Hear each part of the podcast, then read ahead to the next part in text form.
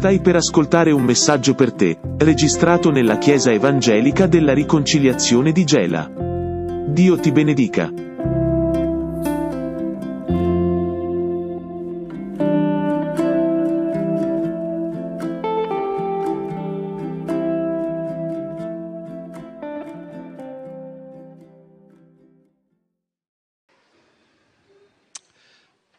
Alleluia.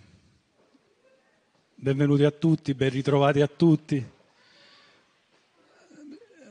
Manteniamo focalizzata la nostra attenzione su questa bella aquila. Eh, che belle ali che ha. La parola di questa mattina è in Atti capitolo 2, l'abbiamo letto tante volte ultimamente, voglio però toccare un aspetto particolare questa sera con voi. In Atti capitolo 2 al versetto 1 è scritto come giunse il giorno della Pentecoste, essi erano tutti riuniti con una sola mente nello stesso luogo. E all'improvviso venne dal cielo un suono come di vento impetuoso che soffia e riempì tutta la casa dove essi sedevano. E apparvero loro delle lingue come di fuoco che si dividevano e andarono a posarsi su ciascuno di loro. Così furono tutti ripieni di Spirito Santo e cominciarono a parlare in altre lingue, secondo che lo Spirito dava loro di esprimersi. Amen. Non voglio parlarvi del fuoco, considerate il caldo, parliamo del vento. Eh, sono giornate di caldo intenso e tutti desideriamo un po' di vento e un po' di frescura, un po' di quella bella brezza marina eh, che un po' ci rinfresca eh, l'aria. E a proposito di brezza marina, quando vado al mare, i miei pensieri vanno un po' indietro, alla mia fanciullezza, praticamente qualche anno fa, eh, non molti anni fa. e mi ricordo che con i miei fratelli con i miei amici giocavamo con eh, gli aquiloni. Sapete, gli aquiloni sono, e questo già è un modello molto accessoriato, i nostri aquiloni erano fatti con le buste nere dell'immondizia, con le canne di, le, con le cannucce, però facevano quello che dovevano fare, cioè volare. Non in maniera lineare perché non eravamo ingegneri aeronautici, però volavano. E la cosa che mi meravigliava eh, di questi aquiloni è che volavano contro vento, solo contro vento. E volavano solo se erano attaccati alla corda. Se si spezzava la corda, l'aquilone finiva di volare e cadeva eh, rovinosamente a terra. E, e ricordo, quindi senza vento l'aquilone non vola. Io ricordo che passavo ore insieme ai miei fratelli e ai miei amici eh, della spiaggia a, a cercare il vento. Vieni vento, vieni vento. Pregavo in questa direzione e spesso anche intere eh, giornate. E meno male in quella zona dove andavo al mare, in provincia di Caserta, a Castelfortuna, era una zona, diciamo, abbastanza ventilata, quindi venivo soddisfatto in questo mio desiderio. E mentre ero al mare ragionavo su questo. Anche adesso io sto aspettando il vento. Un vento particolare, il vento di Dio. Amen. Sapete, io vorrei parlarvi dell'attesa dello Spirito Santo, che è un po' come l'attesa di quei bambini che aspettavano il vento per fare eh, volare l'aquilone e, ed è una mia necessità, e, ne sento la necessità e, e penso che sia la necessità pure di questa comunità, ma in generale della Chiesa di Dio. Però a volte quando si parla di vento, ma noi ci immaginiamo sempre, quasi sempre, cose negative e a volte non si ha fiducia nel vento. Cristoforo Colombo, ve lo ricordate? Come si chiamavano le tre caravelle? Bravo. La seconda elementare ce l'abbiamo tutti. Bravo. Forse la terza. Va bene. Quando queste persone, no, capitanate da Cristoforo Colombo, avevano un vento, diciamo, che li ha aiutati. Però prima di partire avevano dei dubbi, perché dicevano, ma il vento si girerà? Cioè, possiamo poi tornare indietro? Eh, perché a differenza dell'Aquiloni, eh, le navi contro vento è un po' difficile che vadano, devono andare a zig zag. Eppure ebbero fiducia, partirono, scoprirono un nuovo mondo e quel loro coraggio ha fatto sì che finiva il Medioevo e iniziava l'era moderna con la scoperta del nuovo mondo. Poi finalmente venne un bel vento che li accompagnò e quindi rientrarono purtroppo in Spagna e non in Italia dove era originario Cristoforo Colombo, ritornarono vittoriosi. E sapete, il vento è una delle più grandi forze della natura. Io sono rimasto sconcertato quando ho letto un articolo scientifico che diceva che l'energia sprigionata da un uragano equivale alla stessa energia sprigionata da migliaia di bombe atomiche ogni minuto. È incredibile, non, quasi quasi non ci credevo, ma eh, diciamo è letteratura scientifica, quindi eh, voglio crederci. Una potenza, una forza incredibile nel vento. Il vento non è altro che aria che si sposta, è vero, eppure c'è un'energia incredibile. Eppure questa energia incredibile, chi la può contenere? L'autore dei proverbi fa una domanda retorica e dice chi ha raccolto il vento nelle sue mani? Questa forza incredibile. Nelle mani di chi è? Del Signore. Il Signore è il padrone del vento e il vento si muove come vuole il suo padrone. Io quando parlo di vento, io sto parlando di Spirito Santo, non so se è chiaro il parallelismo. E comunque in un altro passo della scrittura, nel Salmo 18, versetto 10, è scritto che il Signore cavalcava un cherubino e volava, volava veloce sulle ali del vento. Cioè, quindi il Signore usa le nuvole come carro e il vento come carburante. È poesia questa, perché il Signore è onnipresente, è vero? Ha bisogno del vento per spostarsi? No. Però in tutta la scrittura si parla del vento di Dio. Il Signore è il padrone del vento e lo Spirito Santo si muove agli ordini del Padre. Amen? È chiaro?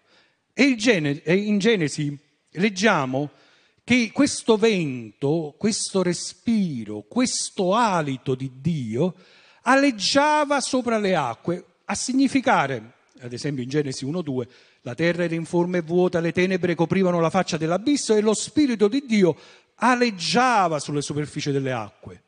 Cioè il Signore comunque è nella natura, è nel suo creato, non è distante. Tant'è che poi in altri passi della scrittura si legge che camminava con Adamo nel giardino, che camminava in comunione con Enoch, eccetera, eccetera. Spirito Santo e vento, un'unica parola ebraica, ruah. Vedete, ruah. Cioè, io non lo, non, non lo esprimo bene, non lo leggo bene, ma voi pensate gli israeliti quando dovevano dire questa parola, eh, il soffio che devo, dovevano uscire dalle corde vocali per esprimere Ruah, lo Spirito Santo è lo stesso del soffio di Dio, è lo stesso del vento di Dio, la stessa parola ebraica per il vento, per il respiro e per lo Spirito Santo. Tutto ha inizio con il vento, con il respiro, con l'alito di Dio. Amen. Quindi dobbiamo avere fiducia nel vento? Sì, perché il vento è Dio. Poi un'altra considerazione, sarò molto breve questa sera, però voglio che questo sia un trampolino di lancio, una base su cui puoi andare avanti. Noi abbiamo bisogno del vento di Dio. Gesù in, nel Vangelo di Giovanni dice il vento soffia dove vuole, dove vuole. Tu ne odi il suono, ma non sai da dove viene né dove va. Così è per chiunque è nato dallo Spirito. Gesù ci sta dicendo che il vento non lo possiamo vedere, è invisibile, ma, come abbiamo detto prima, una potenza incredibile. Il vento è aria in movimento. Lo Spirito Santo che cos'è? È Dio in movimento. Amen? Stiamo camminando su questo parallelismo, vento e Spirito Santo. Lo Spirito Santo non possiamo vederlo, però è come il vento, non lo vediamo, ma vediamo le conseguenze del vento. Spesso quando sono brutte conseguenze, quando fa cattivo vento, le serre per esempio qui a Bulala vengono scoperchiate letteralmente. E così quando c'è lo Spirito Santo, non vediamo lo Spirito Santo, ma vediamo le conseguenze dello Spirito Santo. Miracoli, guarigioni. Prima abbiamo pregato per gli ammalati, abbiamo fede e fiducia che il vento dello Spirito Santo guarirà. Ti guarirà Roberto, guarirà Sefora. Per cui anche dopo continueremo a pregare. E quindi possiamo, non possiamo vedere lo Spirito Santo, ma possiamo vedere i suoi effetti, l'autorità contro la malvagità, contro le forze della malvagità, contro i principati, i potestà. È il segno dello Spirito Santo. Quando andiamo a casa, e spesso la casa è chiusa, cosa facciamo la prima cosa? Apriamo, facciamo areggiare. Come dice la pubblicità, sta casa da pigliare. È vero, è vero. E, e mia mamma, se mi ascolti mamma, perdonami, e mia mamma pure il 25 dicembre a, a casa doveva areggiare. e quindi, però il vento purifica l'aria. Il vento purifica l'aria, la rende fresca, la rende eh, frizzantina. E così lo Spirito Santo, quando arriva, rinfresca, ci spinge alla pulizia come eh, il vento pulisce l'aria. E quando l'aria è pulita, che succede? Il nostro cervello prende ossigeno, ragiona meglio, è vero, ragiona meglio. Che succede? I nostri polmoni respirano meglio e i nostri occhi vedono meglio perché il vento porta via un po' di foschia, porta via la nebbia. Se c'è vento non c'è nebbia. Ci avete mai fatto caso? E quindi quando fu Pentecoste di Atti 2, questo vento da fuori entrò dentro. La forza, l'energia del vento, lo Spirito Santo, non più fuori, ma dentro.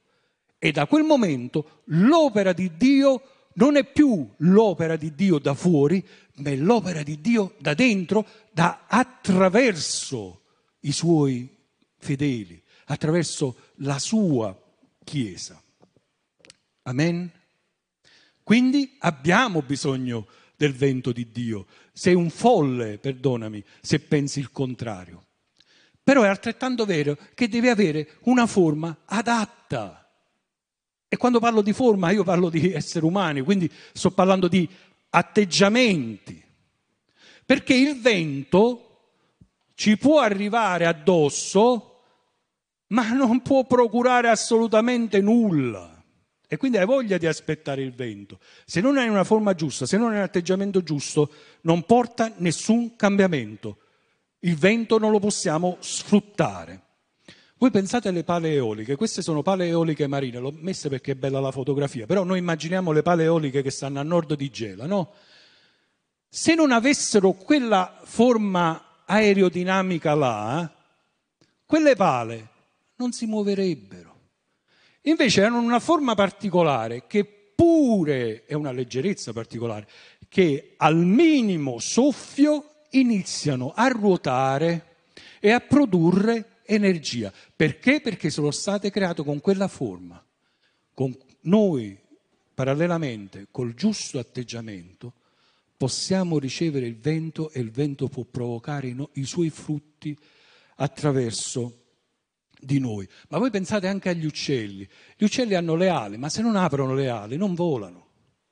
Se non, se non hanno una forma particolare, quegli uccelli non possono, ad esempio, planare. Le galline hanno le ali, ma la loro conformazione non è fatta per volare. Però io mi ricordo alcune galline che quando le sucutavo da bambino avevano imparato a volare. E lo Spirito Santo c'è, quindi, ma non sempre possiamo e sappiamo sfruttare la sua potenza, perché non sempre abbiamo l'atteggiamento eh, giusto. Cosa sto dicendo? E ritorniamo a Atti capitolo 2. Gesù cosa disse ai suoi discepoli? Rimanete a Gerusalemme, non vi muovete da là, finché non avete ricevuto il vento, finché, finché non avete ricevuto la potenza dello Spirito Santo. E quindi Atti 2, cosa, qual era l'atteggiamento che ha permesso al vento di portare frutto? Come giunse il giorno di Pentecoste, essi erano riuniti con una sola mente l'unità, nello stesso luogo. Eh, non io a casa, parte a casa, parte sulla spiaggia, parte... No, nello stesso luogo. E all'improvviso venne dal cielo come un suono di vento impetuoso che soffia e riempì tutta la casa dove essi sedevano. E apparvero loro delle lingue come di fuoco che si dividevano e andavano a posarsi su ciascuno di loro. Così furono tutti ripieni di Spirito Santo, eccetera, eccetera avevano una forma adatta per ricevere lo Spirito Santo, l'ubbidienza, l'unità, erano in preghiera, erano nello stesso posto. Vi ricordate quel passo della scrittura? Non abbandonate la comune adunanza, come dice una versione vecchia della Bibbia. Non abbandonate il culto. E noi dobbiamo quindi essere come i marinai. Voi prendete un marinaio e gli chiedete che cos'è il vento. Quasi sempre non vi sa rispondere, però sa alzare la vela e sa come alzare la vela, con quale forma alzare la vela per sfruttare il vento. Anche noi non possiamo capire molto dello Spirito Santo, però possiamo avere una forma con cui lo Spirito Santo può spingerci nella direzione che Lui vuole. Sto parlando di atteggiamenti, non sto parlando di bravura, sto parlando di atteggiamenti. E ora voglio dire un'altra cosa, e questo soprattutto agli amici che ci ascoltano. Dio manda il vento per la tua liberazione. Il Signore ha un progetto per te ed è un progetto di liberazione. E la storia della liberazione di Israele dalla cattività egiziana è immagine dell'interessamento di Dio per la tua situazione, è immagine dell'interessamento di Dio per la tua liberazione. Il Signore allora dispose che chi aveva il sangue di un agnello sopra lo stipito della porta aveva salva la vita, il suo unigenito. Oggi il Signore ha disposto che chi ha il sangue dell'agnello di Dio, chi ha il sangue di Gesù nella propria vita, non avrà la morte, ma vivrà in eterno. Moriremo tutti, ma come è scritto la scrittura non vedremo la morte seconda, andremo col Signore. Perché? Perché quel sangue doveva essere il mio sangue, perché io dovevo pagare mio, le conseguenze del mio peccato col mio sangue, ma il Signore ha deciso di mandare suo figlio a morire sulla croce al nostro posto. E allora, per il sangue di quell'agnello e oggi per il sangue dell'agnello di Dio, noi abbiamo la pace con Dio e abbiamo la salvezza. E non è tutto qui. Per questo piano di salvezza, per questo piano di liberazione, tu hai tutto l'aiuto di Dio. Il popolo di Israele non è che da appunto in bianco una notte se n'è uscito dall'Egitto, ma ha avuto tutto l'aiuto di Dio. Dio ha costruito una strada nel deserto. Dio ha costruito una strada pure in mezzo al mare. E come lo ha fatto? Come ha aperto una strada in mezzo al mare? Lo ha fatto attraverso il potente vento. Esodo 14, 21.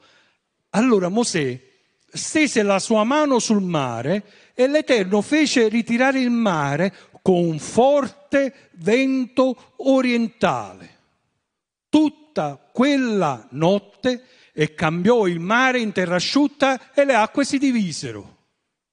Ma scusate, ma il Signore non poteva usare la sua parola creativa per aprire il mare. Certo che poteva usare la sua parola creativa, ma ha scelto di usare il vento, perché tutto l'Esodo, tutto l'Antico Testamento, tutto l'Antico Patto è qualcosa che doveva preparare ai futuri beni. E, tu, e doveva preparare il popolo, ci sono voluti millenni, perché il popolo era comunque un popolo dal collo duro. Poi comunque nella sua saggezza è scritto quando i tempi furono pieni, maturi, è venuto Gesù sulla terra. Però quel vento, il vento di Dio, doveva insegnare al popolo di Dio la potenza di Dio che dopo Pentecoste è disponibile per ognuno di noi. Amen?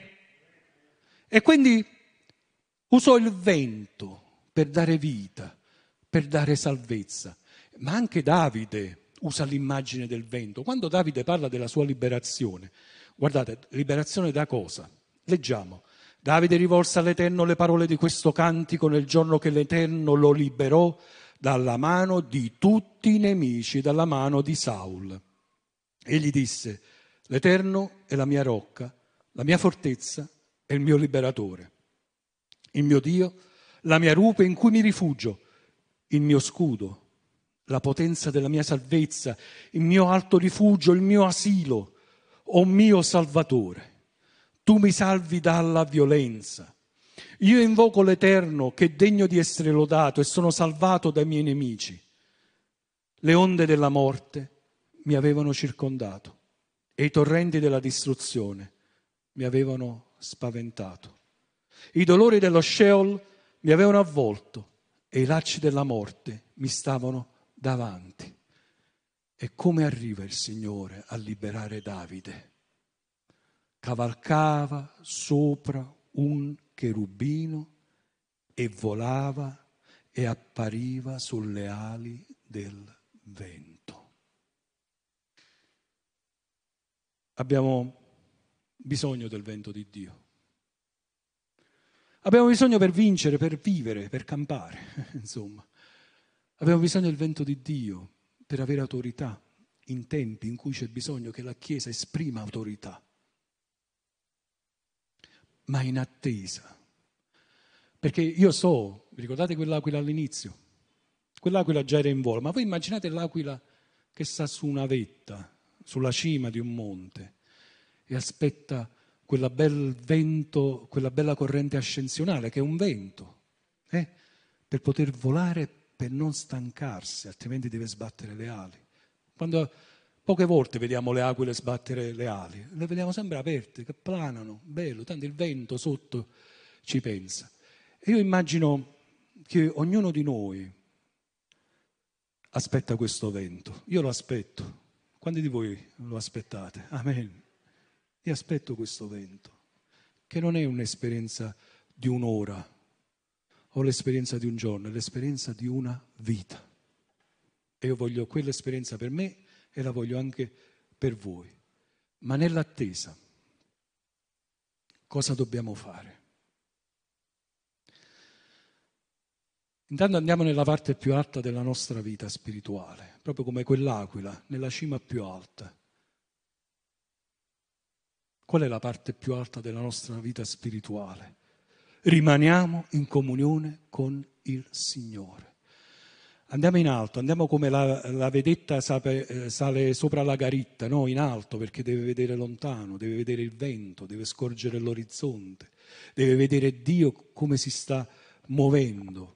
Tutti abbiamo fatto una richiesta al Signore, tutti aspettiamo un miracolo, tutti aspettiamo una guarigione, tutti aspettiamo qualcosa che si smuova nella nostra vita, tutti siamo in attesa e tutti siamo in attesa che il Signore si muova. Amen. Ma vogliamo delle risposte immediate perché noi non sappiamo aspettare. Aspettare è brutto, aspettare è pesante. Voi pensate alla fila alla posta. Mamma mia, non c'è sta niente di più brutto. Però il tempo dell'attesa è un tempo di benedizione. Eh, ricordiamoci sempre in questo tempo delle sue promesse.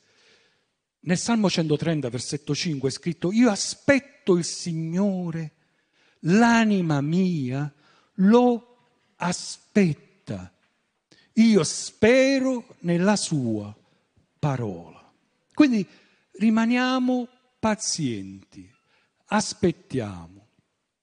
E poi in Isaia 40, 30, vi ricordate questi versetti famosi? I giovani si affaticano, si stancano, i più forti vacillano e cadono, ma quelli che sperano nel Signore acquistano nuove forze, si alzano a volo come aquile, corrono e non si stancano, camminano e non si affaticano. Amen. Ma questo è perché? Perché c'è il vento se non c'è il vento, le aquile non si alzano in volo. E se non vediamo ancora nulla, cosa dobbiamo fare? L'attesa non è passività, l'attesa è fare qualcosa in attesa di qualcosa.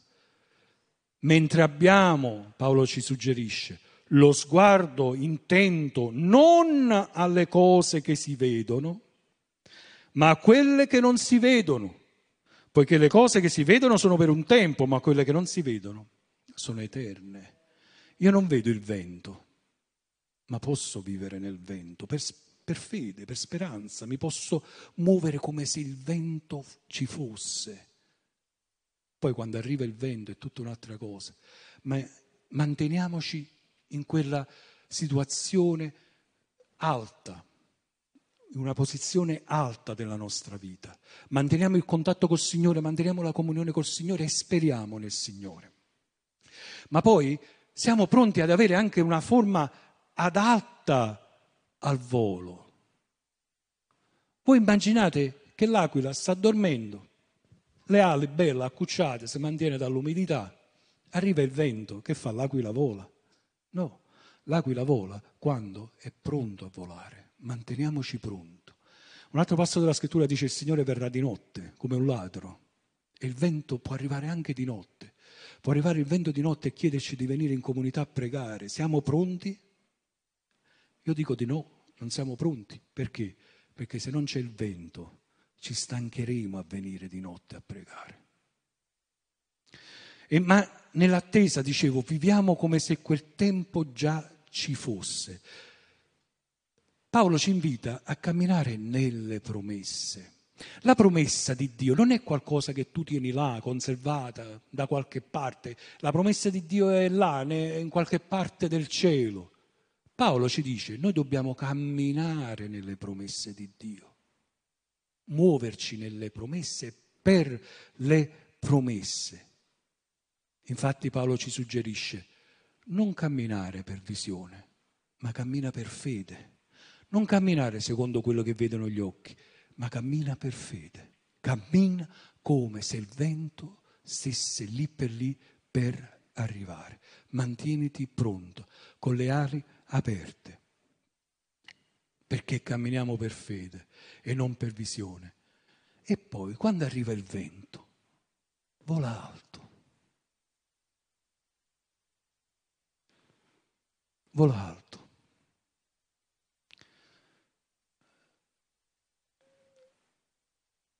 Da che parte guardi il mondo tutto dipende. È vero, diceva quella canzone. Dall'alto i nostri problemi hanno una forma diversa. E sopra le nuvole, anche quelle più minacciose, quelle più nere, quelle con i fulmini che scendono e salgono, eccetera, eccetera, sopra le nuvole c'è sempre il sole. E quando più voliamo in alto, più ci sentiamo a casa, perché noi non siamo fatti per questa terra, noi siamo fatti per il cielo. Amen. Gloria al Signore. Facciamo un applauso al Signore, un applauso di lode, di adorazione, perché questo ci dà speranza. Gloria a Dio. Gloria a Dio. Non siamo fatti per questa terra. Non, è, non siamo delle galline. Qualcuno ha detto non siamo delle galline, siamo delle aquile. È vero. Siamo fatti per volare. Ci manca il vento, lo stiamo aspettando. Più vai in alto e più è facile rimanere in volo. L'aereo, più va in alto, più l'aria è leggera, rarefatta, si consuma meno carburante, l'aereo consuma meno carburante, cioè quella forza che viene chiamata la portanza, che mantiene in alto l'aereo, è più forte della gravità è più forte dell'aerodinamicità e quindi è più forte di tutte quelle forze che ci vorrebbero a terra. E vi devo dire chi è che ci vuole a terra piuttosto che in alto? Il nostro nemico. Come dice il pastore Mauro, l'inquilino del piano di sotto. Amen. Quindi più vai in alto è più facile rimanere in volo. E poi, non ti preoccupare se cadi. A volte per paura chiudiamo le ali, poi Tante volte è il nostro peccato che ci fa chiudere le ali. Ma rialzati e, e apri, e apri le ali. Vi ricordate lì Wright? Forse ci vuole una batteria nuova. Batteria 9 volts.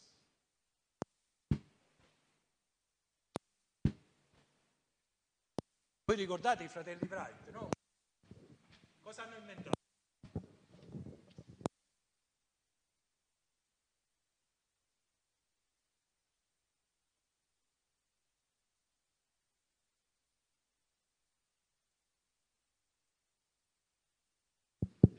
Ok, questi sono i fratelli Wright.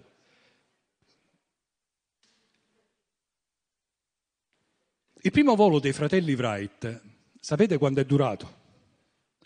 12 secondi, hanno fatto 37 metri. Ma diciamo il primo volo pubblico, perché poi prima, chissà quanti voli hanno fatto e sono finiti a testa a terra. 12 secondi, 37 metri.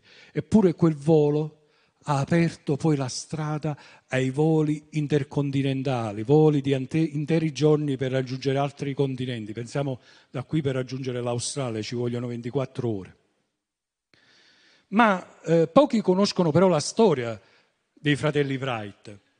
E vivevano in una famiglia sana.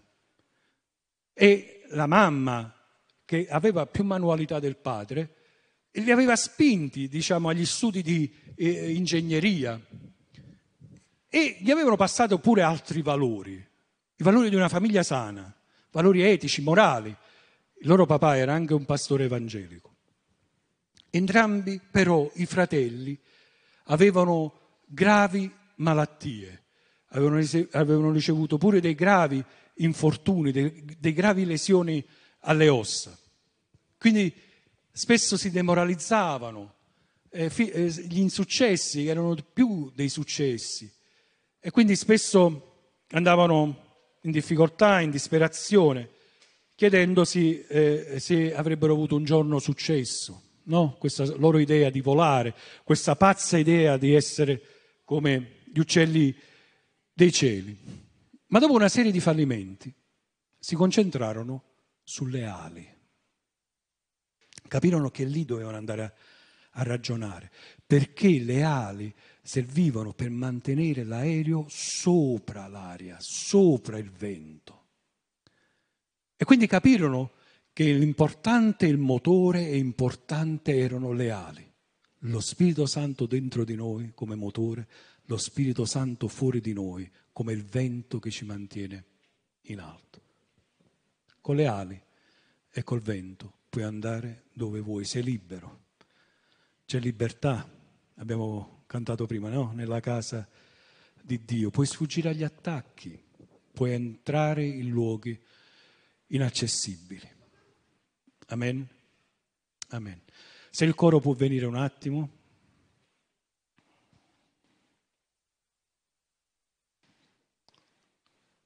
Io voglio dirvi una cosa a conclusione di, di questo messaggio. La nostra comunità è, è stata e sarà una, una comunità a conduzione spirituale. Nel senso che i responsabili ci devono essere, i pastori ci devono essere per carità di Dio, sono loro che hanno il discernimento su queste cose, ma la conduzione deve essere una comunità a conduzione spirituale, a conduzione dello Spirito Santo, perché senza il vento non si vola, senza il vento quell'aquilone non vola. E c'è una grande benedizione nel volare ma c'è anche una grande benedizione nell'attesa, perché l'attesa sviluppa la nostra fede. L'attesa sviluppa la nostra speranza. Spera nel Signore, spera nel Signore, ma nel frattempo segui la sua via. La via ci dà l'idea della terra, manteniamoci per terra sue, nei suoi sentieri, nelle sue vie. Ma ora dobbiamo anche prendere una decisione.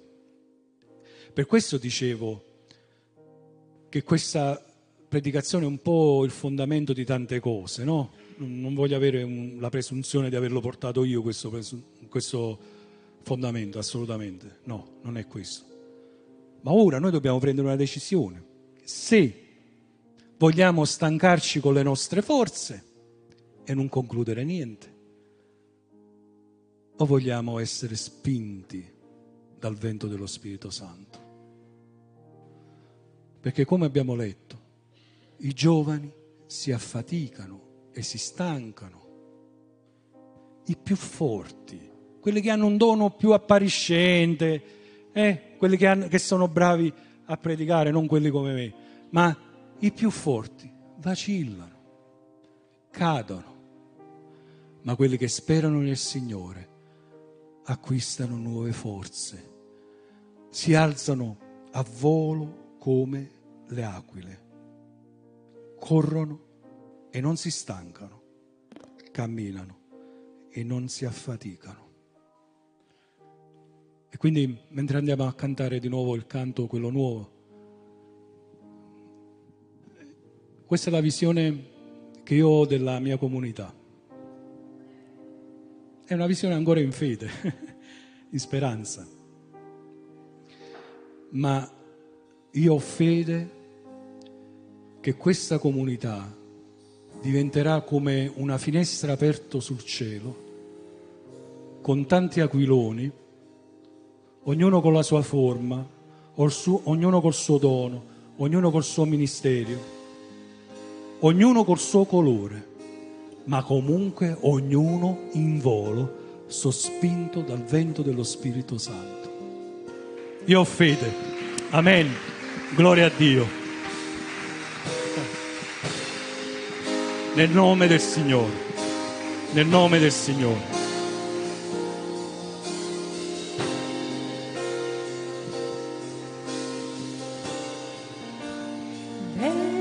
Alziamoci in piedi.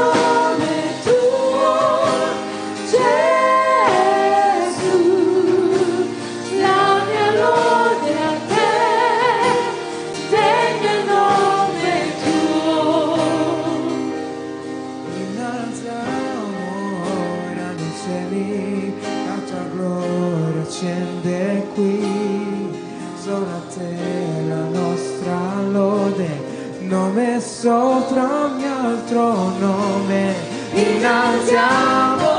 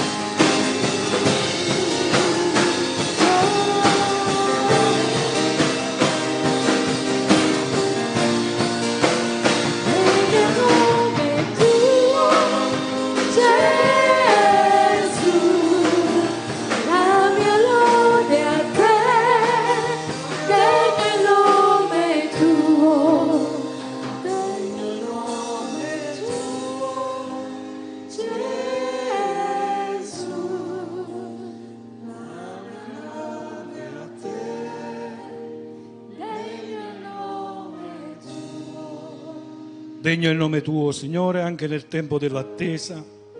Vogliamo avere lo sguardo alto, lo vogliamo avere lo sguardo su di te, Signore.